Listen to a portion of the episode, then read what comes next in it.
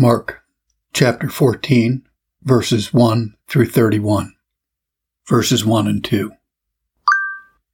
After two days was the feast of the Passover and of unleavened bread, and the chief priests and the scribes sought how they might take him by craft and put him to death. But they said, Not on the feast day, lest there be an uproar of the people. Burkitt notes, this chapter gives us a sad and sorrowful account of the high priest's conspiracy against the life of our blessed Savior, in which we have observable the persons that made this conspiracy, the manner of the conspiracy, and the time when this conspiracy was made. 1. The persons conspiring are the chief priests, scribes, and elders, that is, the whole Jewish Sanhedrim, or General Council. They lay their malicious heads together to contrive the destruction of the innocent Jesus. Thence learn that general councils have erred, and may err fundamentally in matters of doctrine. So did this general council at Jerusalem, consisting of chief priests, doctors, and elders, with the high priests their president, in not believing Jesus was to be the Messiah after all the miracles wrought before their eyes. Observe, too, the manner of this conspiracy against our Saviour's life. It was clandestine, secret, and subtle. They consulted how they might take him by craft and put him to death. Thence note that Satan makes use of the subtlety of crafty men and abuses their parts as well as their power for his own purposes and designs. The devil sends no fools on his errands. Observe 3. The circumstance of time when this conspiracy was managed. At the feast of the Passover, it being a custom among the Jews to execute malefactors at their solemn feasts, as at the feast of the Passover, the feast of weeks, and the feast of the tabernacle, at which times all the Jews came up to Jerusalem to sacrifice, and then they put malefactors to death, that all Israel might see and hear, and not do so wickedly. Accordingly, this feast of the Passover was waited for by the Jews as a fit opportunity to put our Savior to death.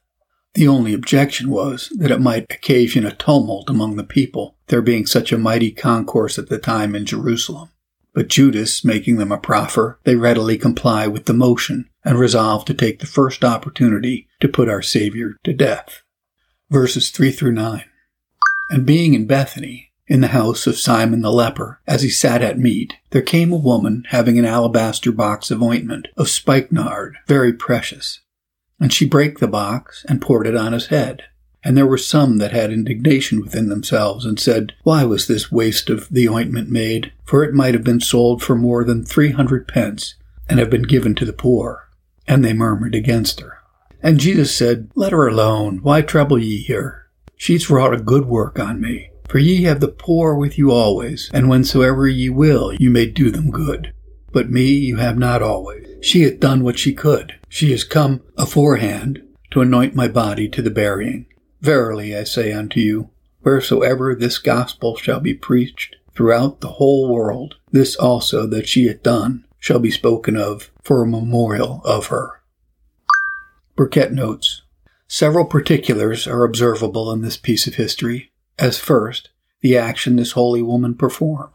She pours a box of precious ointment upon our Saviour's head as he sat at meat according to the custom of the eastern countries at their feasts.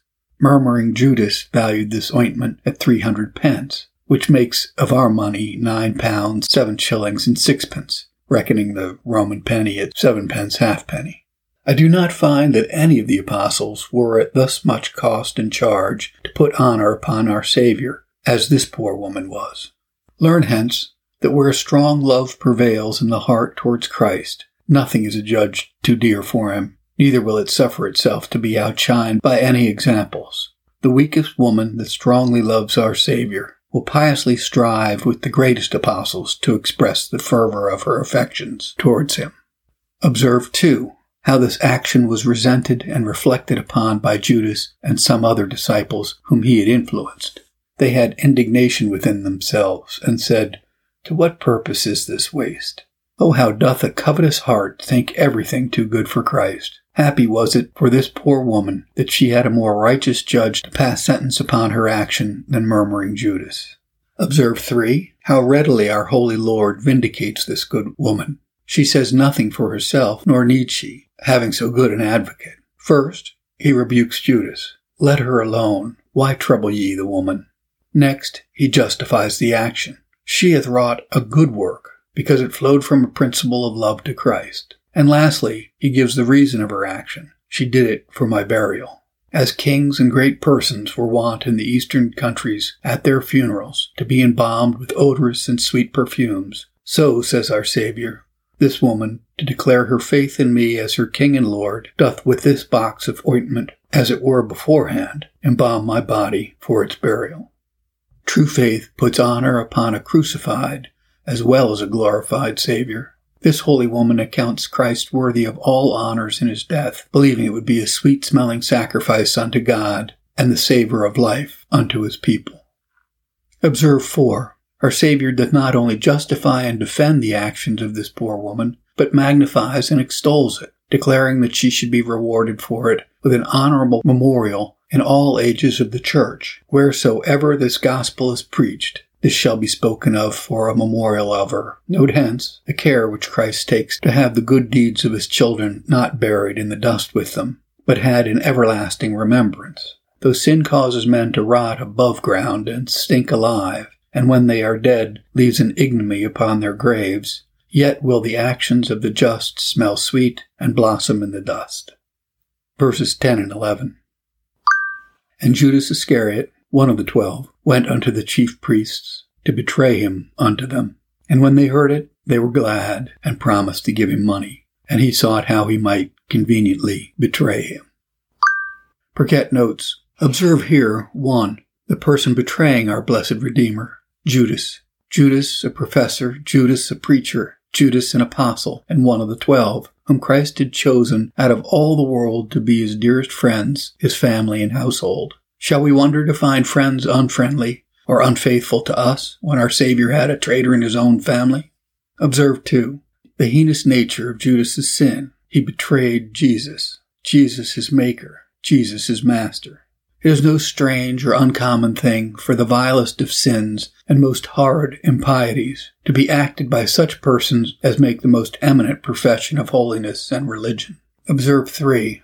What was the occasion that led Judas to the commission of this sin? It was his inordinate love of money. I do not find that Judas had any particular malice, spite, or ill will against our Savior, but a base and unworthy spirit of covetousness possessed him, and this made him sell his master. Covetousness is the root sin. An eager and insatiable thirst after the world is a parent of the most monstrous and unnatural sins. For which reason our Savior doubles his caution, Luke 12:15, Take heed and beware of covetousness.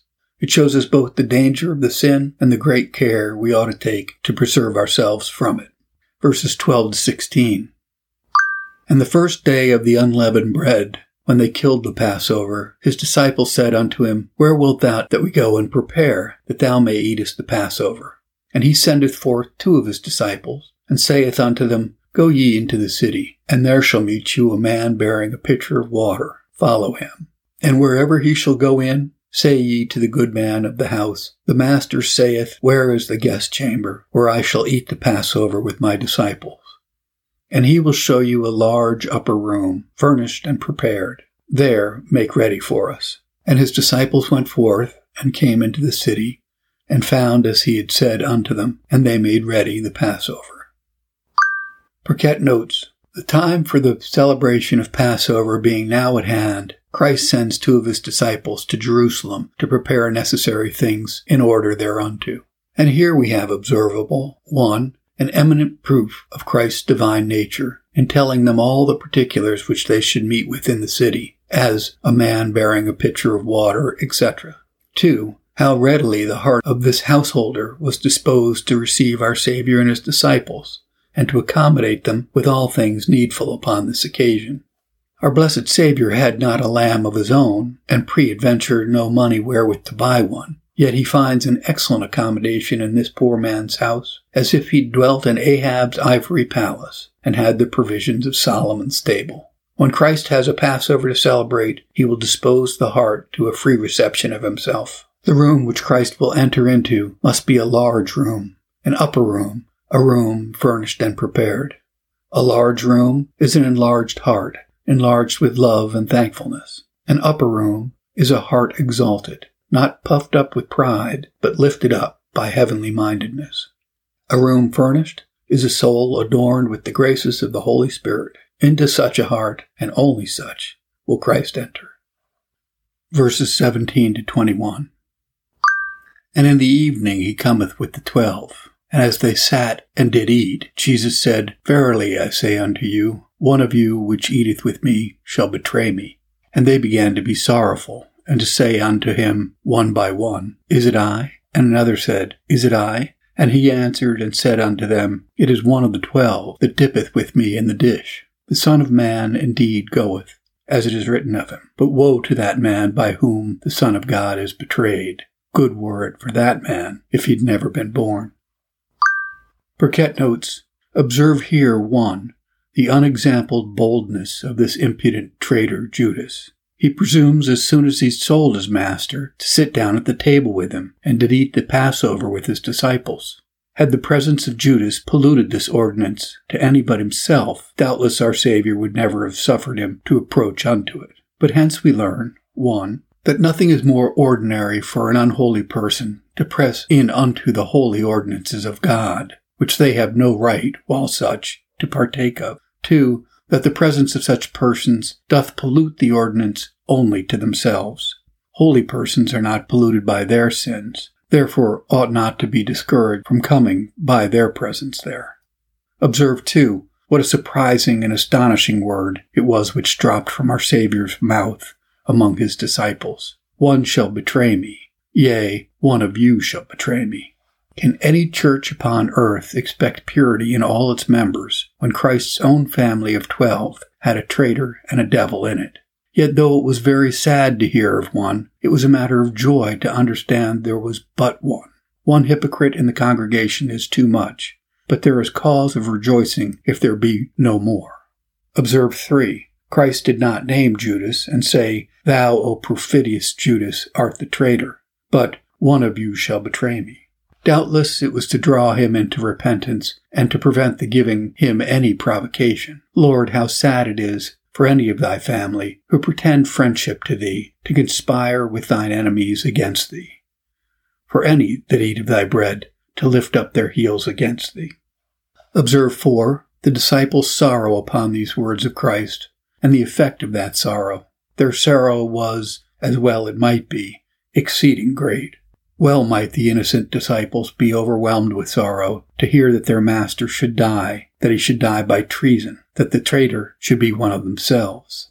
But though their sorrow was great, yet was the effect of their sorrow very good. It wrought in them a holy suspicion of themselves, and caused every one to search himself and say, Master, is it I? Learn hence that it is possible for such secret wickedness to lodge in the heart we never suspected, till time and temptation draw it forth. None of the disciples suspected, nay, Judas himself never apprehended, that depth of inequity and hypocrisy which was found lodging in him. Yet note that though the disciples were jealous and suspicious, yet it was of themselves, not of one another. Nay, not of Judas himself. Every one said, Master, is it I? Not, Master, is it Judas? True sincerity and Christian charity will make us more suspicious of ourselves than of any other. It hopes the best of others and fears the worst of ourselves. Observe 5. That though Judas sees himself pointed at by our Savior and hears the dreadful threatenings denounced against him, that it had been better for him that he had never been born, yet he is no more blanked than innocence itself. Resolute sinners run on desperately in their evil courses, and with open eyes see and meet their own destruction, without being either dismayed at it or concerned about it. This shameless man had the impudence to say to our blessed Saviour, Master, is it I? Our Saviour gives him a direct answer, Thou sayest it. Did not Judas, we think, blush extremely, cast down his guilty eyes, and let fall his drooping head at so galling an intimation? Nothing less. We read of nothing like it. Lord, how does obduracy and sin steel the brow and make it incapable of all relenting impressions? Observe lastly how our Savior prefers nonentity before damnation. It had been better for that man if he had never been born. a temporal, miserable being is not worse than no being, but eternal misery is much worse than nonentity. Better to have no being than not to have a being in Christ. It had been better for Judas that he had never been born than to lie under everlasting wrath. Verses 22 through 26. And as they did eat, Jesus took bread and blessed and brake it, and gave it to them, and said, Take, eat, this is my body. And he took the cup, and when he had given thanks, he gave it to them, and they all drank of it. This is my blood of the New Testament, which is shed for many. Verily, I say unto you, I will drink no more of the fruit of the vine until that day I drink it new in the kingdom of God. And when they had sung a hymn, they went out into the Mount of Olives. Burkitt notes, Immediately after the celebration of the Passover, our Lord institutes his Holy Supper, in which institution we have observable the author, the time, the elements, and the ministerial actions. Observe here one, the author of this new sacrament. Jesus took bread. Note thence that to institute a sacrament is the sole prerogative of Jesus Christ. The Church has no power to make new sacraments. It is only her duty to celebrate those which our Savior has made. Observe, too, the time of the institution, the night before his passion, the night in which he was betrayed, Jesus took bread. Learn thence that it is very necessary, when sufferings are approaching, to have recourse to the table of the Lord, which affords both an antidote against fear and a restorative to our faith. Observe 3. The sacramental elements, bread and wine. Bread representing the body, and wine the blood of our dear Redeemer. Observe 4 the ministerial actions, the breaking of the bread and the blessing of the cup.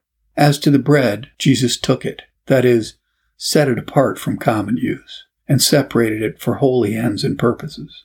He blessed it, that is, prayed for a blessing upon it, and brake it, thereby shadowing forth his body broken upon the cross. And he gave it to his disciples, saying, This broken bread signifies my body, suddenly to be broken upon the cross for the redemption and salvation of a lost world. Do this in remembrance of my death. As to the cup, Christ having set it apart by prayer and thanksgiving, he commands his disciples to drink all of it. And accordingly, they all drunk of it, says this evangelist. And our Savior gives his reason for it. Verse 24. For this is my blood of the New Testament, which is shed for the remission of sins. That is, the wine in this cup represents the shedding of my blood by which this new covenant between God and man is ratified and confirmed. Whence we gather that every communicant has as undoubted a right to the cup as to the bread in the Lord's Supper. Drink ye all of this, says Christ.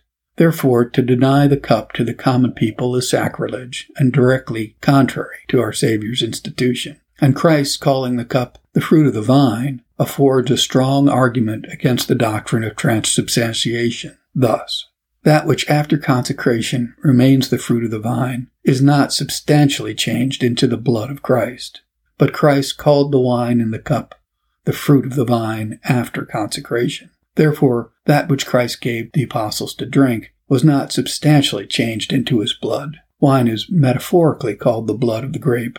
Why may it not, by a like metaphor, be styled the blood of Christ. After the celebration was over, our Savior and his disciples sung a hymn, as the Jews were wont to do at the Passover, the six Eucharistical Psalms, from the 113th to the 119th Psalm. From Christ's example, we may gather how suitable it is to sing a psalm after the celebration of the Lord's Supper. How fit it is that God be glorified in His church by singing of psalms, and in particular when the Lord's Supper is celebrated. When they had sung a hymn, they went out into the Mount of Olives. Verses 27 through 31. And Jesus saith unto them, All ye shall be offended because of me this night. For it is written, I will smite the shepherd, and the sheep shall be scattered. But after that I am risen, I will go before you into Galilee. But Peter said unto him, Although all shall be offended, yet will not I. And Jesus saith unto him, Verily I say unto thee, that this day, even in this night, before the cock crow twice, thou shalt deny me thrice. But he spake the more vehemently, If I should die with thee, I will not deny thee in any wise. Likewise also said they all. Burkitt notes, Observe here, 1. The warning that our Savior gives his disciples of their forsaking of him in the time of his suffering. All ye shall be offended because of me this night. Learn that Christ's dearest friends forsook him and left him alone in the midst of his greatest distress and danger. Observe, too, what was the cause of their flight. It was their fear, the weakness of their faith, and the prevalency of their fear. Oh, how sad and dangerous it is for the best of men to be left under the power of their own fears in the day of temptation. Observe three, notwithstanding our Saviour's prediction, St. Peter's presumption of his own strength and standing. Though all men forsake thee, yet will not I. Learn thence that self-confidence and a presumptuous opinion of their own strength is a sin very incident to the holiest and best of men.